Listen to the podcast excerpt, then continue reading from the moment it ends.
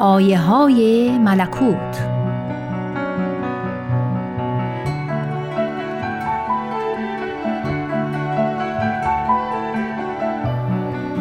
حضرت عبدالبها می‌فرمایند حال جمیع بشر معرض غم و غصه و ملال هستند.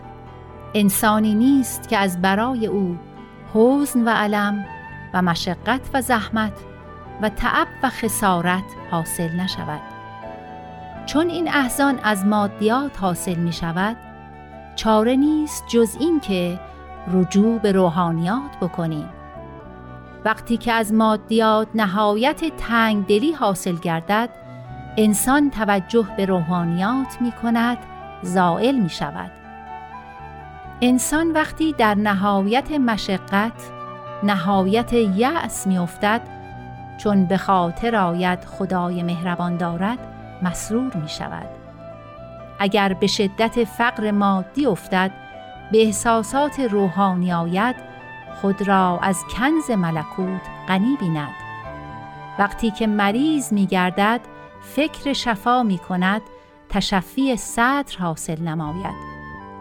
وقتی که به مصائب عالم ناسود گرفتار شود، به فکر لاهوت تسلی یابد.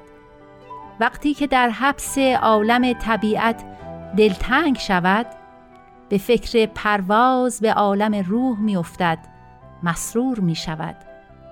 وقتی که حیات جسمانی مختل باشد، به فکر حیات ابدی افتد، ممنون می شود.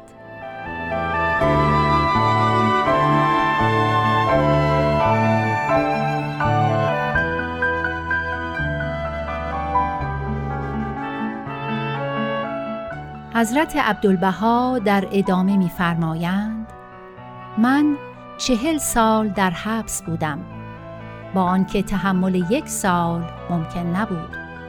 هر نفسی را به آن حبس می آوردند، 1 سال بیشتر زندگانی نمی کرد. از غم و غصه هلاک می شد. لکن من الحمدلله در این 40 سال در نهایت سرور بودم. هر صبح بر می خواستم مثل اینکه یک بشارت جدید به من می رسد. هر شب تاریک می شد، نور سرور در قلب می افزود. احساسات روحانی، تسلی خاطر و توجه به خدا سبب روح و ریحان.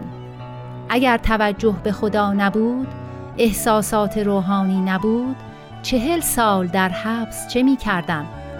پس معلوم شد اعظم موهبت عالم انسانی احساسات روحانی است و حیات ابدی انسان توجه به خدا. امیدوارم روز به روز توجهتان به خدا زیاد شود و تسلی خاطر بیشتر گردد، نفسات روح القدس بیشتر تأثیر کند و قوای ملکوتی بیشتر ظاهر شود. این است منتها آمال و آرزوی ما. از خدا چنین می‌خواهم.